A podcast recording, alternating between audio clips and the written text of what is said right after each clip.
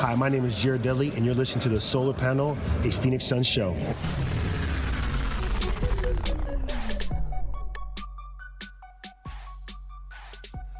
All right, and thank you so much for joining the Suns Solar Panel podcast. Or if you're watching on the YouTube version along with us right now, we really do appreciate you. No Greg Esposito today. He is gone in Hawaii. Don't worry, he'll be back next week. But we do have one of my favorite people on the planet. Thank you. Mr. Dave King. How's it going, buddy? Woo! I made it to his favorite people on the planet list. Listen, so uh, coming up later on the podcast version of this um, is an interview that you just did with Jon Bloom. How'd that go? Yeah, so Jon Bloom is uh, a big time radio voice and sometimes TV voice for the Phoenix Suns. He backs up Al McCoy a lot uh, on the uh, radio and TV.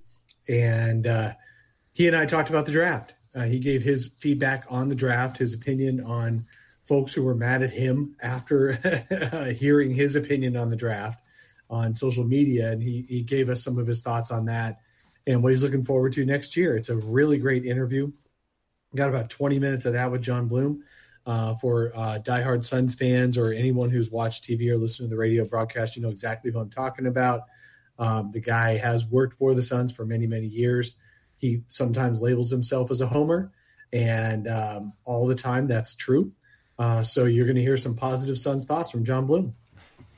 And I do want to apologize. We do have Jim on uh, the YouTube saying everything is echoing, and uh, I've been having some mic problems. If you've been tuning into the show for a while, you know that that's the truth. So I'm using a backup mic today. I hope to have it fixed by next week. So apologies to that. Uh, looking forward to the Jon Bloom interview, but this is very important. Uh, I'm really excited. We are getting ready for Sun Summer League and ourselves here at the Solar Panel, along with Bright Side of the Sun and the uh, Fanning the Flames podcast, are organizing a get together in Phoenix. This is going to be Saturday, July 6th. It is at the Mirage Hotel at the Still Crafts and Drafts and Eats bar. Uh, if you guys want to RSVP, we'd really appreciate it so we have an idea of about how large of a reservation to make, just go on our um, our, our Facebook page, Facebook page, the events there, and then you can RSVP. But it'll be fun to be out in Vegas and party with you guys. What time do we have that starting at, Tim? Eight o'clock. Eight o'clock. Yep. All righty. Is uh, are you going to get lit? Hmm. Are you going to get lit? Um, you know, my my level of lit's a little different than probably your level of lit, but I'll be there. Uh, all right, Sun Talk. So, hey, Dave, give me your thoughts on the draft. You were not on the show that Greg and I recorded. We gave our immediate reaction. Uh, I was a bit more positive than he was, but uh, you know, let's uh, let's get yours. Greg seemed like he was echoing the worst of Suns fans, and you know what? It's probably because he spent a little bit of time on Twitter um, uh, during the draft. Man, look, the draft was unexpected, but I'm just going to give my my bottom line output. The bottom line output is that the Phoenix, uh, the, the GM James Jones has been saying for a whole year what he's going to do, and he actually did what he said he was going to do, and now people are unhappy about that.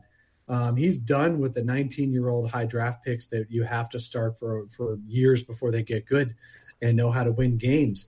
He's all in on the older guys, and he wants 22 to, to 26 to 28 and 29 year guys um, who know how to play the game of basketball. So the Suns on draft night came out of the draft with a very solid backup center in Aron Baynes, who they've said they are bringing in next season, uh, and, and, to back up DeAndre Ayton. And the dude is going to make Ayton tougher, just like PJ Tucker made Devin Booker tougher. Devin Booker came out of the college as a finesse player, and uh, but being guarded by PJ Tucker in practice for a couple of years made him a lot tougher and they talked about that, and that uh, that that really worked for Booker. Let's hope someone like that can do that for uh, DeAndre Ayton. Aron Baynes has been a very effective player. They also have a starting caliber power forward that came out of this and not out of the draft, uh, but he's still only 24, 25 years old, Dario Saric. Uh, and, and so the Suns suddenly have the power forward that they've been wanting for a while. The dude, yes, he's only under contract for one more year as a restricted free agent, but that's like acquiring Kelly Oubre. So basically, they did it Kelly Oubre all over again with Dario Saric at power forward. Cam Johnson, you know what? Cam Johnson was not a great pick at number 11. We know this. Nobody is disputing that. I think what James wow. Jones's point of view is, well, not a great pick at 11. He was a good first round pick. What James Jones is disputing probably is that it doesn't matter how you guys got how you got the guys on the roster if they contribute to winning games you're going to be happy they're on the roster and cam johnson will probably have a 10 year career assuming his hips hold up a 10 year career or more as a shooter in a rotation for a very good team and that's you know if you get that you get that ty jerome he sure looks like a steve blake to me and steve blake's a new assistant coach for the uh, phoenix suns and i always hated steve blake because he was so damn effective and efficient. He made all the right plays and made all the right passes and, and made the big shots. I really liked watching Steve Blake play as long as he wasn't beating my team. And I feel like Ty Jerome is very much that same kind of player. So I'm not negative about how the draft came out. Yes, the Suns did not get a Jarrett Culver who could, in a couple of years, become a very good player. They did not get a Brandon Clarke, who, in a couple of years, could be a very good player. What they got is guys who this year will be pretty good. They have lower ceilings, but they have higher floors. You know what's funny? So we did our live reaction right after the draft, and it was by far our most watched YouTube episode so far, close to like 3,000 people. And it, it got way more downvotes than it normally gets. So I was like, what the hell is going on? Uh, then you listen to Greg. uh, apparently, there are a lot of Cam Johnson fans out there. Yeah, you know, uh, there's a lot of just Suns fans. People, uh, when you're when you're a fan of a team, you're going to talk yourself into just about anything until they actually do it on the court. And the thing is, we don't we the Suns have come out of the last several drafts with B or or higher grades, and they've won fewer games every ga- goddamn year. So how about we don't worry about the draft grades and we worry about the team that's on the court next year, and we won't know. This could be the worst summer of Suns history. This could be the beginning of the next era of Suns history. We won't know this until November. You know what's funny too? I was thinking, um, uh, it was, what was it? Uh, three, four, five episodes ago, we were talking about who would be the type of. I think I asked you who would be the type of center that you would want to put next to DeAndre Ayton, and I think the first name you said was Aron Baynes. He, the dude is going to be perfect. I, I did a Q&A with Jeff Clark, who runs Celtics blog. He's been running Celtics blog for a lot longer than I've run Bright Side of the Sun. Love the guy. They love Aron Baynes. And I asked him specific questions about Aron Baynes being a good practice player, locker room guy, all that. They say the dude is top notch, and he is going to bang against DeAndre Ayton in practice every single day and make the dude tougher. Uh, Bicentennial Kid on the YouTube chat says, "Will the Suns finally get rid of Josh Jackson and Dragan Bender?" Well, I tell you what, uh, draft night basically they replaced Dragan Bender with Dario Saric. There's no way Dragan Bender comes back to this team. Um, I really think with Cam Johnson in the rotation on the wings, because the dude he's too skinny to be a power forward. You can slot him there. I tell you what, if you put Cam Johnson at power forward, he's likely to get more rebounds than T.J. Warren or Kelly Oubre or Mikal Bridges would ever get. But that's only going to be five or six instead of three or four. Cam Johnson is not a power forward. He's as much a power forward as anybody the Suns put there last year. Where really Cam Johnson is on the wing. And where I'm going with this is he basically replaced Josh Jackson in the rotation. I don't think I don't think there's any way Josh Jackson plays another game for the Phoenix Suns. Really? Not one more game? I don't think there's any way. There's no way the dude's coming back to summer league because he shit the bed last year, shooting literally 24% from the field in summer league last year. It's almost impossible to shoot 24% from the field in a summer league game where nobody plays defense. Uh, Steven on the YouTube chat, uh, he actually directed this question to me, but I'm going to direct it to you, Dave. Is Ty Jerome the American version of Steve Nash? No, no, no, no, no, no, no. Ty Jerome is not Steve Nash. Please, people, stop trying to make the under athletic white guy, your next Steve Nash, just because you're a Phoenix Suns fan. Ty Jerome is more like I told, I mentioned it earlier. He's more like Steve Blake. Um, he's uh, hopefully better than Luke Ridnour. If we're gonna be racist like that a little bit, Luke you know, Ridnour, he was sneaky good. Like there was there was a time when Luke Ridnour was sneaky good. Uh, you know, okay, he was so he was, Ty he was a good player. better than David Stockton, who's another sneaky. You know, people thought David Stockton was going to have a good career. Um, and and really, I'm, I'm sorry, I'm, I'm profiling on, on, the white point guards, but basically, Ty Jerome is the dude. Uh, okay, let's go Fred Van VanVleet. Fred Van VanVleet came out of college and Jalen Brunson last year. Uh, uh, Fred VanVleet three years ago, Jalen Brunson last year. A couple of other guys have come out of college as the point guard who led their team to the Final Four of the national championship, was under athletic, um, was not really profiling as a great NBA player, and are now really good second string guys and part time starters. And people really wanted Fred VanVleet last summer for the Phoenix Suns as a restricted free agent. That's the kind of guy Ty Jerome is. Ty Jerome tries hard on defense, plays really smart, is an excellent pick and roll point guard. He can shoot, he can pass, he can do a lot of things. He's not going to be a star, but he's going to be a very good player. And if we're lucky, he'll be like a Jalen Brunson or a Fred VanVleet.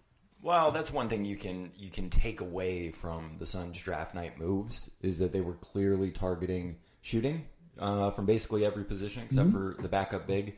Uh, and Saric, uh, we went over this on the last episode, but just comparing rebound percentages. Even um, Aron Baynes shot 35% on threes. How many did he take? Three? No, he took a few. He took a few. Um, the the rebounding is, is going to get better with Saric. Uh, he actually had a quote. Uh, he said, "I don't feel like I got a fair shot in Minnesota, and I'm really expecting that now for Phoenix."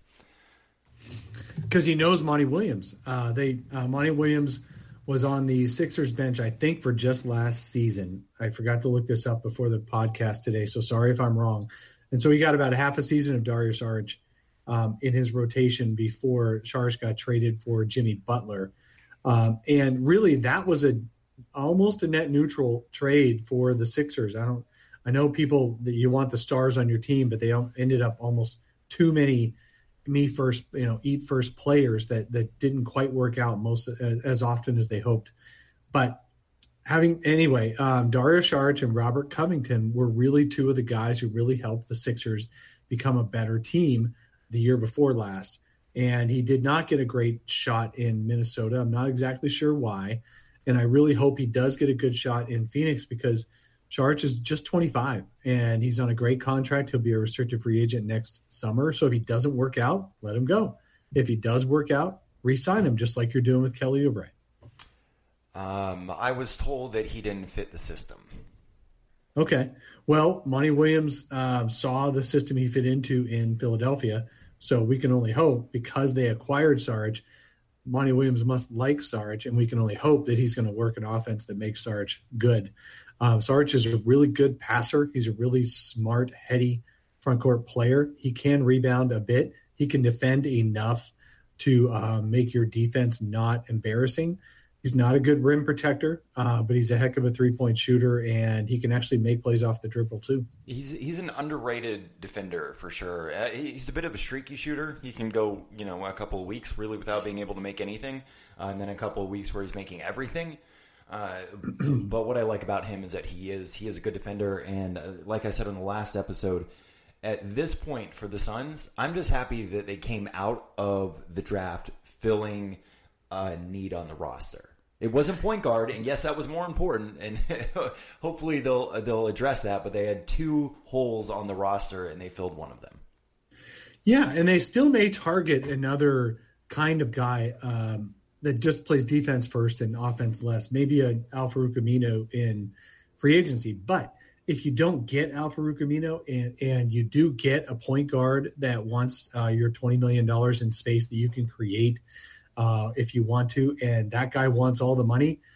So you don't have money left for a good power forward. Well, guess what? You've already got him. You've got Dario Saric who can start next year.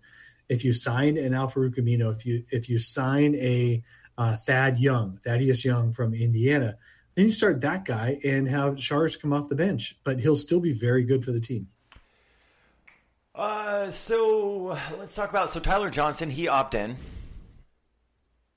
Yeah, after the draft, I thought that was interesting. The timing of him opting in, it was all up to him. It was on his own timing. He could do it whenever he wants.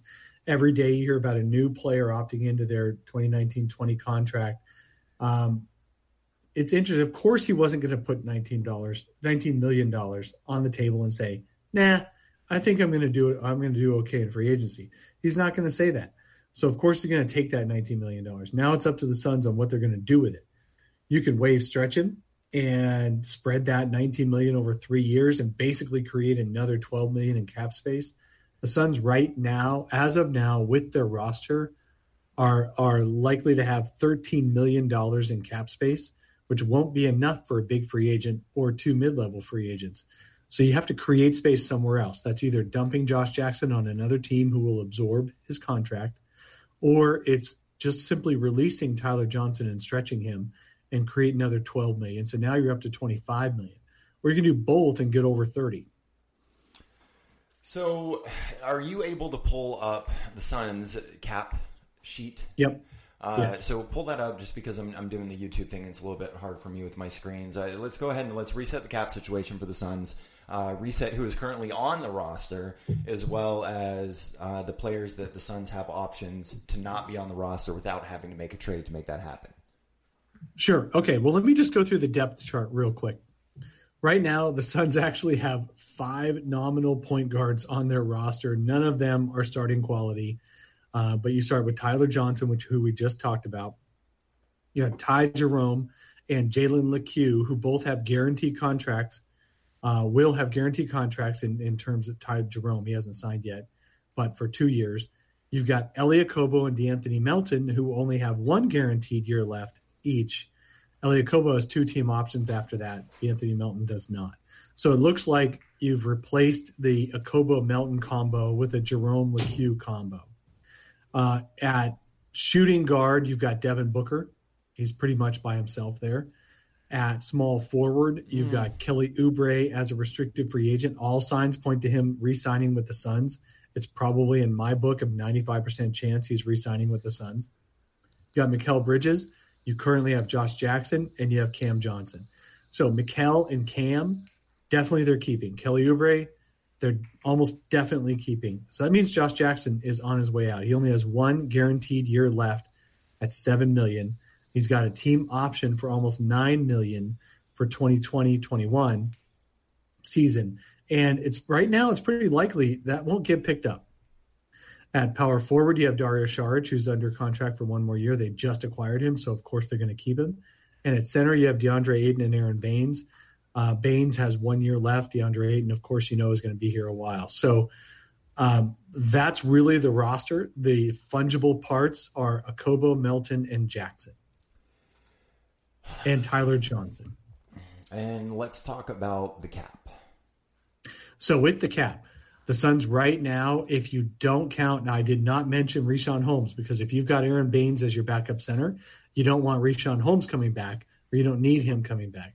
So, assuming the Suns don't bring Richaun Holmes back, assuming they also uh, re- remove or renounce their free agent rights to Troy Daniels, Jamal Crawford, and Jim Fredette as well, and uh, assuming you don't even have Ray Spalding on your cap. Uh, right now, he's got a non guaranteed contract for next year. Assuming all those things, but keeping Kelly Oubre's cap hold, the Suns have $13 million to spend in free agency. That's before any more further moves to clear cap space. All right. Um, so, so, it's 13 million bucks. Right. But they can, you know, so basically the Suns need to get a max spot. You stretch Tyler, you trade Jackson and Okobo or Melton, and you, you have max space. Exactly. You can um, simply, without getting any other team to agree to anything, the Suns can stretch Tyler Johnson, and they can get up to twenty five million at the blink of an eye. Jake Kuntz or Kuntz, I apologize if I butchered your last name there, buddy. He says on the YouTube chat that it would take at least a first round pick to trade Josh Jackson. Do you agree? Um, I don't know. Certainly, the Suns are not going to give up any more first round picks. They gave up the Milwaukee pick to get Ty Jerome and Aron Baynes. Uh, they don't have any. The only picks they've got left are high first and high seconds, likely coming up in the future. They're not going to trade a high first, so there's no way the Suns are going to include Josh Jackson. What what uh, was suggested on the Zach Lowe and Bobby Marks uh, podcast yesterday that I think is is very true that teams once they strike out in free agency, there's there's more than ten teams with twenty plus million dollars in cap space. That doesn't even include the Suns, who we just talked about, can easily get to twenty five. Um, when people run out of players that they want to sign off the free agent market, then teams would be more willing to absorb Josh Jackson to give a 21 year old kid a second chance at a great career. So I really think Josh Jackson will probably be on the roster on the first day of free agency, but he won't be on the roster by the end of July. Fair. Uh, so speaking, and it won't take a first round pick to get rid of him.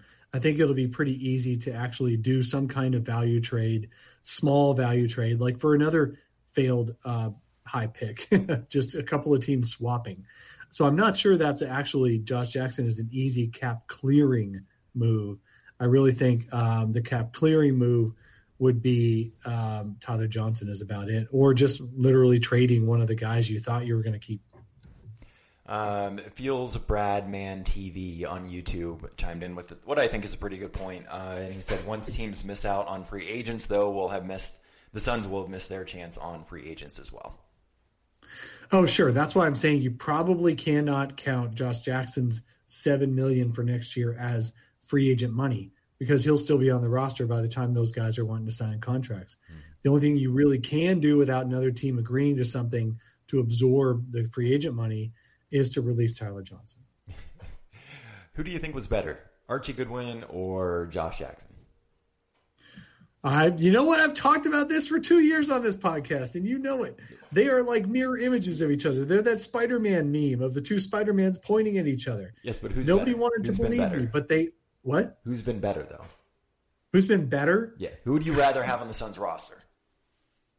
I'd actually still rather have Josh Jackson, but if you actually pull up all their stats, hundred percent the same. If you look at them on the court, hundred percent the same neither can finish in the in contract. They they all look for con. They both look for contract in the in the paint and barely finish what they were putting up there. Yeah, uh, Josh Jackson. He has a way of. I, he doesn't understand geometry and I, physics, anything. No, I'm, I'm serious though because a lot of basketball is geometry, and he likes to take these weird shots off the glass, but he's not getting the ball on the glass where it needs to go to get in in the hoop. And it's the weirdest thing because it looks like me playing pickup.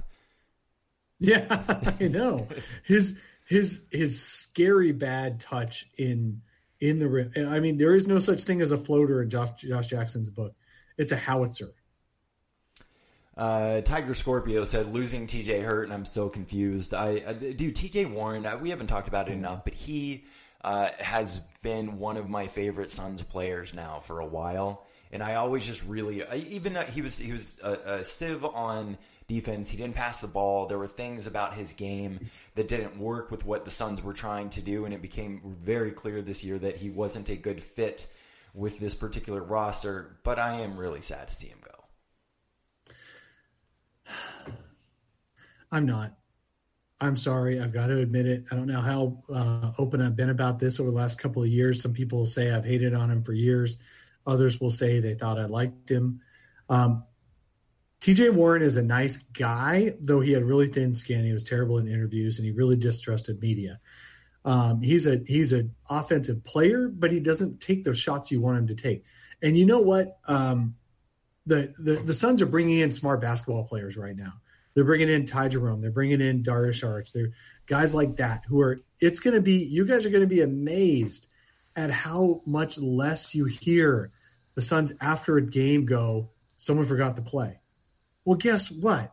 It's T.J. Warren who was forgetting plays more often than not. It was T.J. Warren who was who was guarding the wrong guy, making the wrong switch. He would forget a play right after timeout. And I'm not saying he's not smart. He's definitely smart. But TJ Warren did not want to play, did not naturally want to play in a system. He's not a natural system guy. The best shots he took last year were catch and shoot threes, and he tried to take fewer and fewer of them as the season went on. And then he, for some reason, wouldn't even come back at the end of the year just to take his final five attempts so he can get a $250,000 bonus.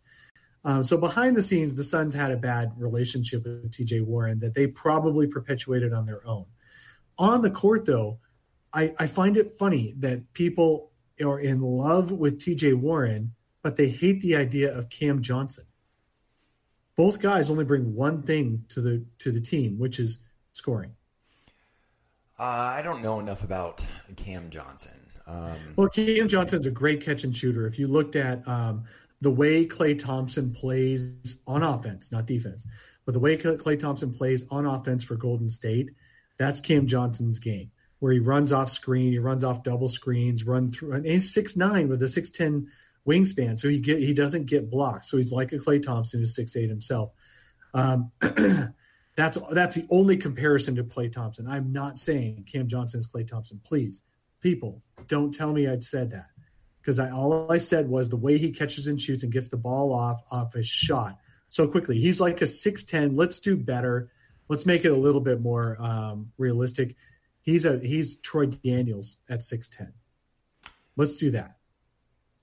Um, I've watched highlight videos. You know, I watched the the scouting videos that people put out, but uh, you know, I did not see him actually play in college. So before we get Jon Bloom on and wrap this up, a couple things I do want to talk about. One is if you feel like you get a lot out of this show, out of this podcast, and you want to support.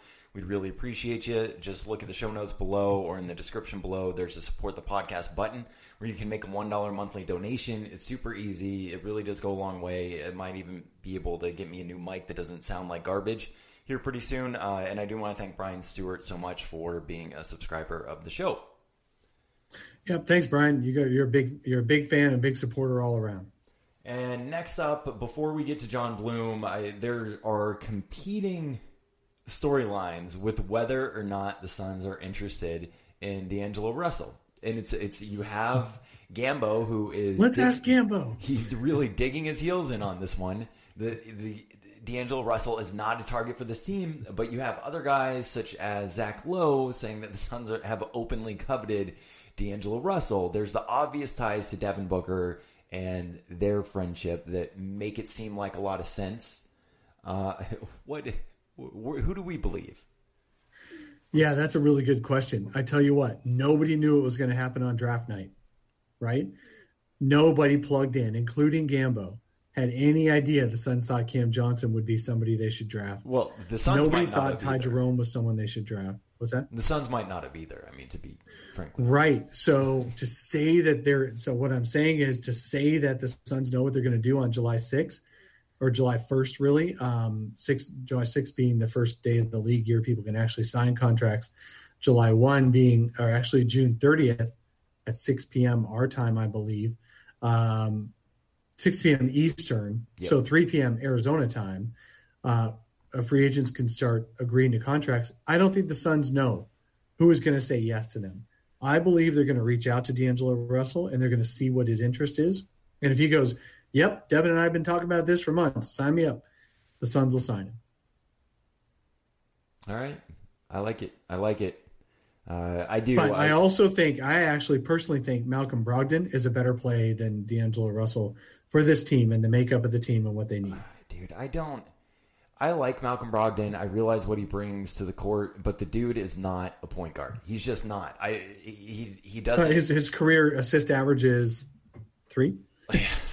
like per game, but I, he's just not. He's he's a really good off ball, um, secondary ball handler on a team, and this team needs a point guard. So it's I like him, but I do not think that he's a good fit on this team. It, it's kind of like Marcus Smart, right? Like Marcus Smart is a great player, and he brings a lot to the table being a point guard or playing that lead guard role isn't exactly the thing that he's bringing to the table, and that's kind of how I feel about Malcolm Brogdon. I, I challenge anybody to tell me one time they've actually seen him make an assist.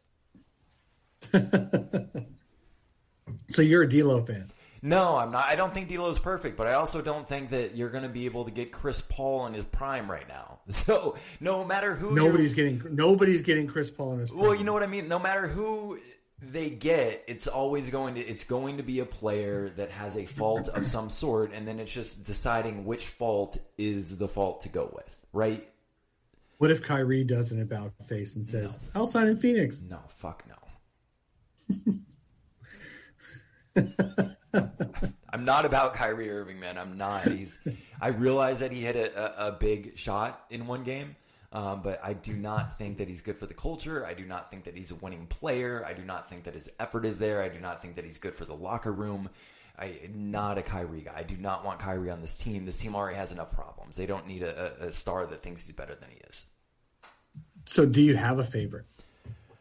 I mean, a favorite possible target for the Suns this summer. I would Rubio? jump up and down if they got Rubio, uh, and I realized the issue with shooting that that would bring, and why a lot of people don't want Rubio. I think Rubio would be a pretty good fit.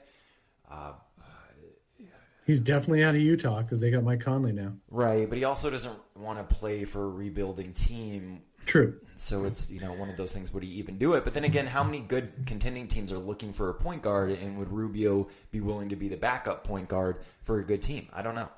Would you want uh, Patrick Beverley at 14 million a year? For how many years? Well, probably four. No.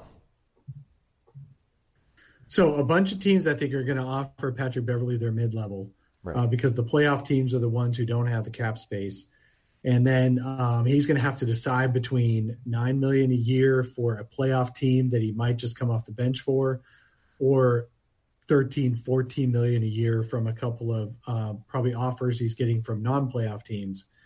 Um, and really, you know, those guys grab the money.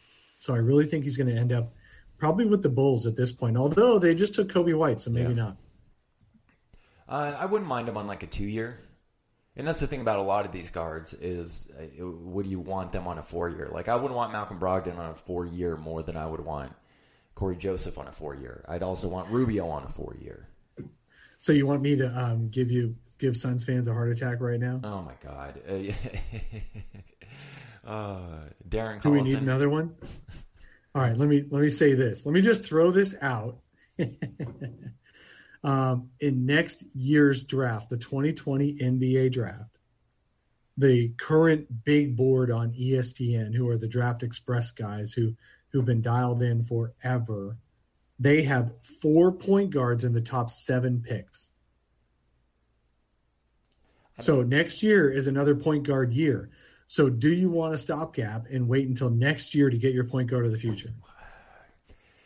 So the Suns, if you look at the first round point guards they have taken uh, since 2000, uh, uh, Kendall Marshall, um, Ty um Ty Ellis. uh, Ennis Ennis. Ennis, Ty yeah, Ennis. Tyler Ennis, and now uh, this Jerome kid. Ty Jerome. I don't, want, I don't want, I don't want the Suns drafting a point guard in the first round. well, they haven't taken one at the top. Well, Kendall Marshall was what, 12 or 13? he was high, up, he was fairly high up there. He was, he was, He was 12 or touted. 13. And then um, Tyler Ennis was the famous uh, 24 that year, number uh, drafted, no, 18th. He was drafted 18th.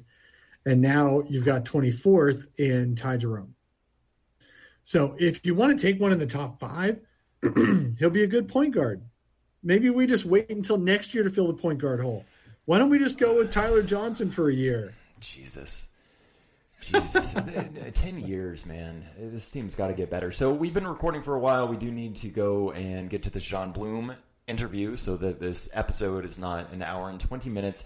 Thank you, everybody, so much for joining on YouTube. We're going to have uh, Jon Bloom coming up next if you are listening to the podcast version of this. And do not forget, Saturday, July 6th, Bright Side of the Sun, the Sun Solar Panel, and Fanning the Flames are putting together a Phoenix Suns get together. If you want to RSVP, go to the Suns Solar Panel Facebook page. It's the only event we have up there. RSVP, it'll really help.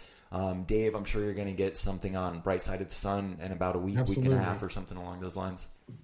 Yep, absolutely. I'll have a summer league preview because I got to talk about the fact that none of the Suns draft picks except Jalen Lecque will even be eligible for their first summer league game on July 5th because of the trade situation in the league year not starting until the 6th. That, yeah, I can't believe they didn't fix that, man. Isn't that ridiculous? It's dumb. So there's there were how many draft picks traded, like part of trades, they, and, they can't. uh, they can't play. It, it doesn't. It and- doesn't make sense. And none of them can be final. Most of them cannot be final until July 6th. Stupid. But hey, it was great chatting with you, and now let's go ahead and get on Mr. Jon Bloom. You're listening to the Solar Panel with Greg Esposito, Tim Tompkins, and Dave King. Now back to the show. All right. Jon Bloom, thank you for coming on the show today. I appreciate you taking your time out. You're about to get on a golf course on um, on Saturday morning here, right? Yeah, you know, full disclosure, Dave. Uh, happy to be with you on the solar panel. First off, uh, right after the draft. Second off, uh, am out on the East Coast for a wedding of my wife's cousin, uh, a family that I love. I'm looking forward to it. But I was given a green light to play golf once while we were on this trip. And initially, I was going to make the big effort to try to get out to Bethpage Black and scratch that off the bucket list. But then once we decided not to bring the clubs, I decided I'm not going to do that.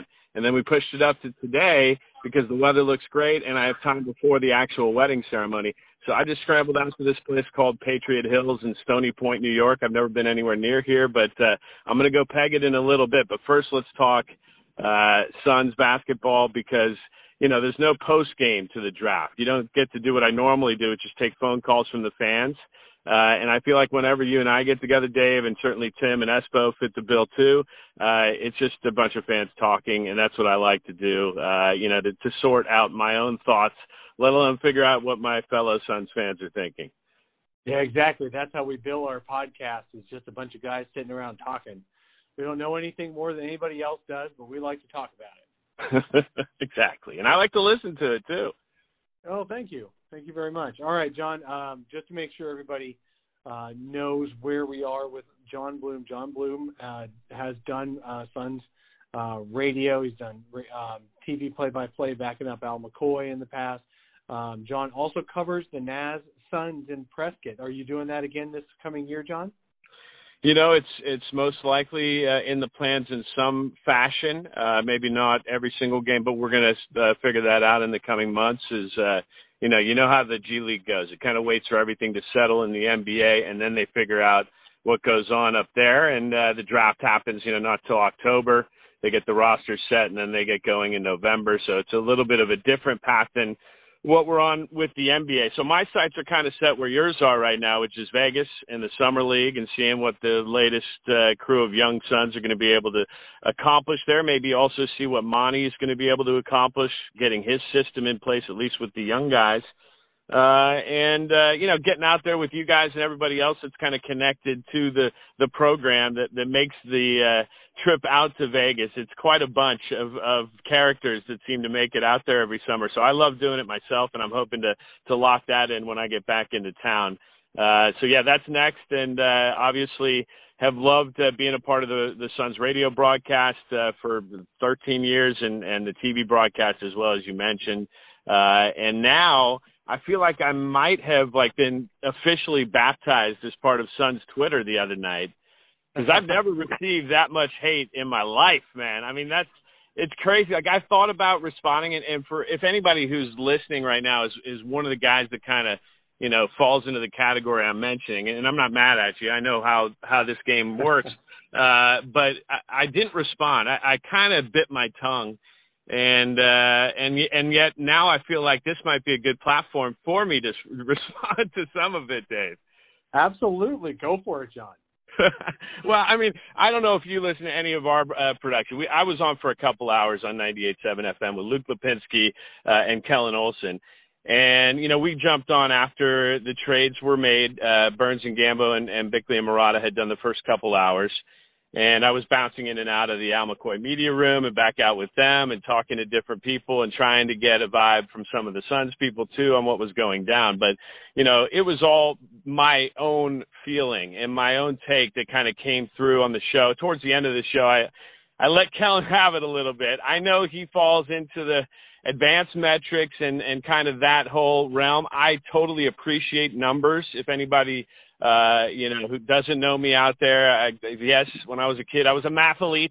Uh, but you know, I, I also appreciate the eye test and uh, and basketball and the game and human beings. Okay, and so for me, when I look at guys that we've been drafting, um, you know, and Ryan McDonough was certainly responsible for the majority of these guys that I'm going to mention, but guys uh, that I'll put into the category of you take a guy in the top 10 for potential and what he might become it starts to make me think about the thing we all studied back in elementary school, the whole chrysalis stage, right? The caterpillar becoming a butterfly.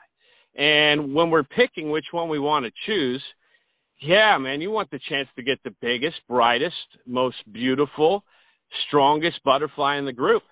But when you're looking at them at the different stages, it's impossible sometimes to identify which one's going to be that butterfly. And where I'm at now is I want to get the actual butterfly. I don't want to get the cocoon that might actually turn into the amazing looking butterfly. I don't want to get the caterpillar that seems to be the strongest of the bunch and has the best chance to turn into the beautiful butterfly. I want to get a guy, the, the one that's actually made it through, that's strong enough to make it through all those stages and is ready to now fly as a butterfly. Does that make any sense? Like, am I getting through to people who all did what I did and went through elementary school? Because for me, the Suns have tried to get the cocoon, they've tried to get the caterpillar, and it just is not working right now to build a competitive group. But yet, you know what they do have? A guy that went through that stage and has a chance to be one of the best in the league at his position, and that's Devin Booker. The other thing they have is a guy who happens to be a chance to be one of the best bigs in the league, and that's DeAndre Ayton. So now what you need to do is put other ones around guys like that who have already played with guys who are the big the best. And I think that's what James Jones is trying to do. Now, I'm not saying Cam Johnson and Ty Jerome are the biggest and the best. What I'm saying is they've already kind of made it through stages. Cam Johnson played a couple years at Pitt. That's ACC. Transferred to North Carolina, stayed in the ACC, played for Roy Williams, and listening to him talk about him yesterday made me even happier that the Suns were able to pick him. Now I know a lot of people are ripping him for reaching because he was nowhere near 11 on everybody's mock drafts. But guess what? That's all those are mock. So now you move on and you look at what a guy who is unanimously called the best shooter in the draft, and you people out there are freaking out that this is a horrible reach. He's unanimously called the best at something in this draft, and he's made it through a lot of stages already in his career and doesn't need to be taught how to play basketball. And that's my last bit on this. last four coaches for the Suns have all told me in their own way they all speak their own kind of way, right? And you can go back and think about each individual and who they are. And I'm including, you know, interim in that in that bunch. But they've all had this conversation. And Dave, I think you've been in the room for many of them, if not all of them. They've all said how surprised they were at how little the guys coming into the league know about basketball and how much they had to teach as an NBA coach. Well, this leads me to the to the whole point I'm trying to make. If you can skip that step if you can get a couple guys that have already learned a good amount, I think it helps expedite that process to be competitive. I'm not trying to say it helps get you to be the playoff team that everybody, including me, wants the Phoenix Suns to be. I just think it helps speed it up a little bit. Yeah, who is the actual best basketball player amongst the young guys uh, the Suns have had over the last several years? It's Mikal Bridges. Mikal Bridges played four, uh, three years uh, at at Villanova, and the dude was ready to play in the NBA. He did all the right things, uh, and and people really liked watching him play. Kelly Oubre, when he came in, the dude has only is was only in his fourth year this past year in the NBA, and yet he looked like a veteran. Well, you know, Kelly Oubre isn't going to be the smartest basketball player on the court. He at least knew how to play the game. And yeah. and we're just not used to that. We're we're used to guys like Josh Jackson and Dragan Bender and Marquese Chriss and Archie Goodwin and Alex Len. By the way, the Suns have nobody left on their roster prior to the 2015 uh, the uh, prior to the 2017 draft. They only have Devin Booker left. Yeah. All those drafts. All those youngest guys in the drafts drafts. Uh, remember when uh, the Suns started three teenagers two different times with two different sets of three teenagers a couple of years ago. We've been there. Uh, and yeah, and now you've got this Jalen Lecque that people haven't even picked up on. The Suns immediately after the draft signed uh little they call him Baby Westbrook. He does little triple doubles in high school and he sat out a year um uh, before coming into the NBA, becoming eligible in the NBA. And you're going to see him if you're doing the Naz Sun stuff next year. You're going to see him because he's already under guaranteed contract. You're going to see him in summer league on July 5th. He's about the only rookie who will be eligible actually because he wasn't part of a trade that won't go through until July 6th um, to start summer league. Um, so Jalen Lecque is a dude who just turned 19 years old. That was the world for the Suns, and now that kid is an afterthought because they're going to do it right. They're actually going to give him a year, almost probably the entire year, in the G League, um, and and the kid's going to be exciting and dominate. But he's he's going to be doing exactly what he should have been doing as a 19 year old. What all 19 year olds should be doing is watching, watching the yeah. guys play.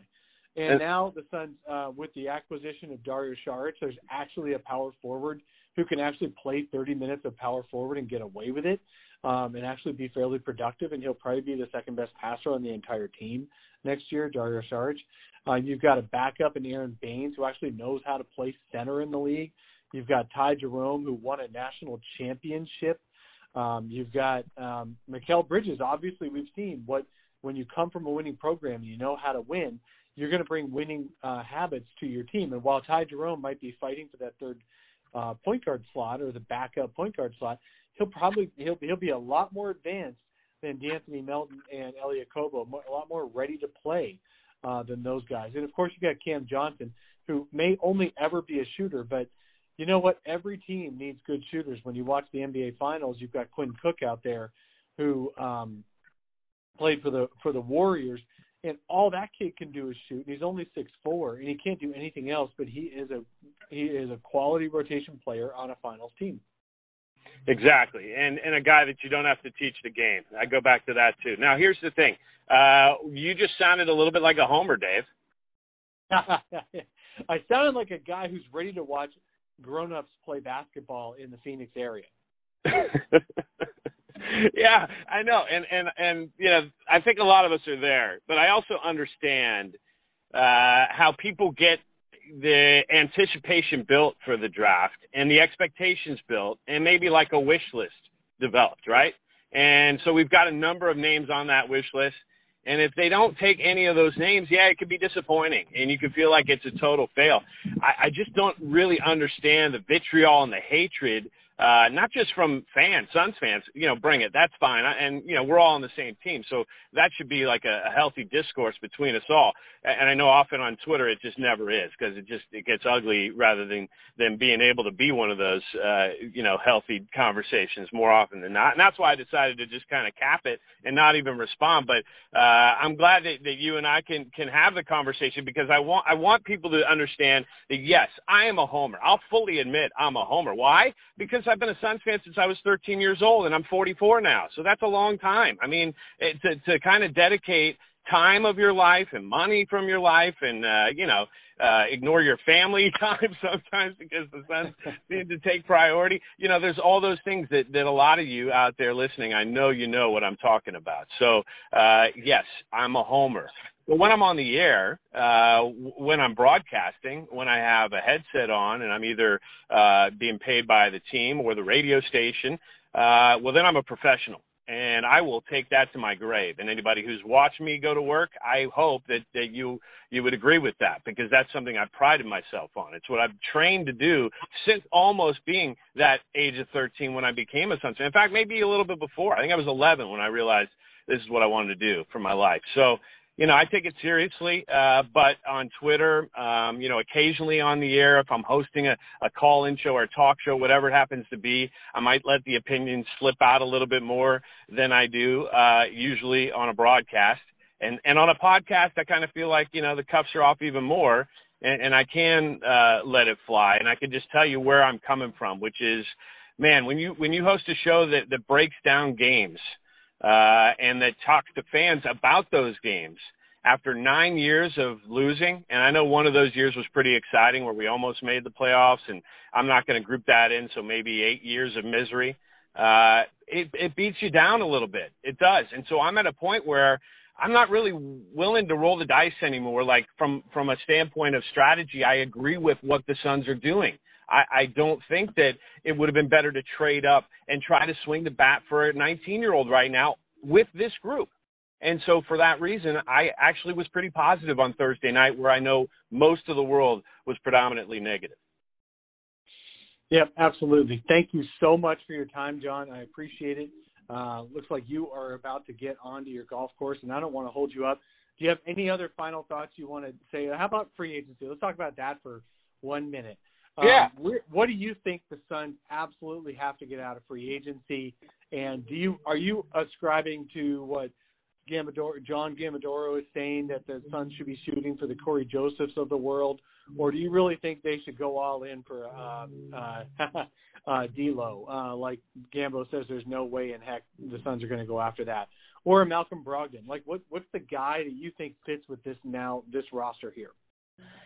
Uh, well, you just nailed the guy for me. I would love to see it be Malcolm Brogdon. I don't know if that's doable. And Gambo's much closer to all like the the scoops and breaking news than I am. That's just uh, not something that I've taken part in, but I do enjoy watching the soap opera transpire online between Sun's Twitter and John Gambadoro. And let me tell you, as a person, because I've gotten to know him now for 15, 16 years, uh, Gambo's salt of the earth type guy. He really is. He's a really good guy. Uh, and so some of you guys might get a little, uh, you know, angry with the way he goes about his business or maybe want to poke holes at what he does, and that's fine. I know that seems to be the prevailing thought that we should all do that and hide behind our avatars and online profiles. And I just don't think any of you guys would do that if you met him in person. I, I don't. And I think Dave probably would echo that. I, I, that's just a guess on my behalf, Dave. But, yep, I agree. Yeah, so so again, and I, I kind of feel that about James Jones too. I, I wonder about all the Suns fans and what you would say. Uh, those of you who are spewing hate and throwing fire at him for what what he did Thursday night and his staff. Let me not just say it's James, it's Trevor, it's Jeff Bower, it's Monty, it's everybody else in the room. Uh, I just wonder if you were in a room with them, you know, with, with the, no, I know for a fact you wouldn't say that stuff. And so just think twice, you know, before you go ahead and do that. And, uh, I, I, I, I want, I'm sorry, I digress back to the social thing. Let's get back to free agency. Malcolm Brogdon would be awesome. What I want the most, here's what I want the most, and it's not a name, and I'm sorry to di- disappoint Suns fans. It's not one dude. I want a guy who's going to play point guard, who's going to command the room, who all these young guys are going to sit up at attention and listen to. When they're on the floor, they're going to do the same thing. And when he's on the floor, his number one attribute is going to be making everybody else around him better. That's it. Okay, that's the description. Find that guy, James Jones, Monty Williams, Trevor Bukstein, Jeff Bower. Find that guy. Pay him. Pay him his money. And uh, and I think it's going to make this team so much better. Now, is it Tyler Johnson? I haven't fully eliminated that. I think people respect Tyler. I think he has this toughness card that he plays that uh, I think teammates really respect, coaches respect, and I've seen that. I just I'm not sure. So I don't know if the Suns are sure either. And clearly they're trying to manipulate the the finances a little bit to make acquisitions. A lot of people think, well, they, yeah, they got to pay Kelly Oubre and that seems like a lock that they're going to bring him back. I have no qualms with that at all. Very excited to see the Valley Boys continue their progression into whatever it ends up being. Uh, and then, uh, you know, the point guard spot, though, for me, it's just so near and dear to my heart. It's something I always wanted to play. I always ended up playing when I did get minutes and played, whether it was pickup or wherever I played basketball. That was my spot. And I love the point guard spot. And as a Phoenix Suns fan, how can you not? We've had so many greats at that spot. Steve Nash the latest, but for me, it's Kevin Johnson that sucked me into being a Suns fan. That's the dude. That's the reason why I started wearing purple when all my friends were wearing blue and gold and wearing the Golden State logo. All right, and and so I haven't stopped, and I feel spoiled by the guys we've seen run the point, but it's been a little lackluster, and uh, it's time to get back to that. Let's get one of those guys, and uh, hopefully that happens. All right, thank you very much, Jon Bloom. Uh, you'll be able to hear him um, either on radio or on TV next year with the Suns and likely with the Naz Suns as well. Thank you so much for coming on. We'll bring you on after, uh, again this summer, after we get the, the roster more settled um, sometime in July. What do you think of that? I love it. Maybe even a little solar panel live from Vegas. That could get a little uh, interesting, Ooh. right? Depending on yeah, the time. that'd be fun. Yeah, Bring a live opening, You're going to be there opening weekend, right? Uh, that's the plan. Okay, we're going to get have a get together on Saturday evening at one of the um, hotel bars at, at one of the casinos. It'll be a bright side solar panel, uh, fanning the flames, all that uh, kind of grouping. Last year we had about 20 plus people who showed up. Uh, it was really fun, and uh, this year we're hoping for more. I hope you can make it too. I love it. I well, we got to rep the uh, Suns post game show there too. You know, all the people that talk about this basketball team should be represented. So hopefully, I'm there. Always love hanging with fellow Suns fans. Dave, always a pleasure coming on with you too. Best to Tim and Espo and uh, Suns fans. Hold your heads up, man. This is uh, this is going to be an interesting summer, no matter how it goes. And then, you know, let's see what happens with this squad. I, I think. Uh, you know, I, I'm always positive, and and I know that that might drive some of you crazy, and that's probably why I got some hatred the other night because you know even when it seems like you have no reason to be positive, somehow I'm trying to find a way, and the reason that I stay that way is because I just prefer it. I think that living the other way seems miserable to me and just doesn't really make me smile or happy at all. It doesn't help me with my family. My kids don't want to see me, all that stuff. So I'm going to flip the script. I'm going to try to be happy about what went down and hopeful about what's about to. And uh, maybe some of you guys will try it too with me, and we'll see you in Vegas.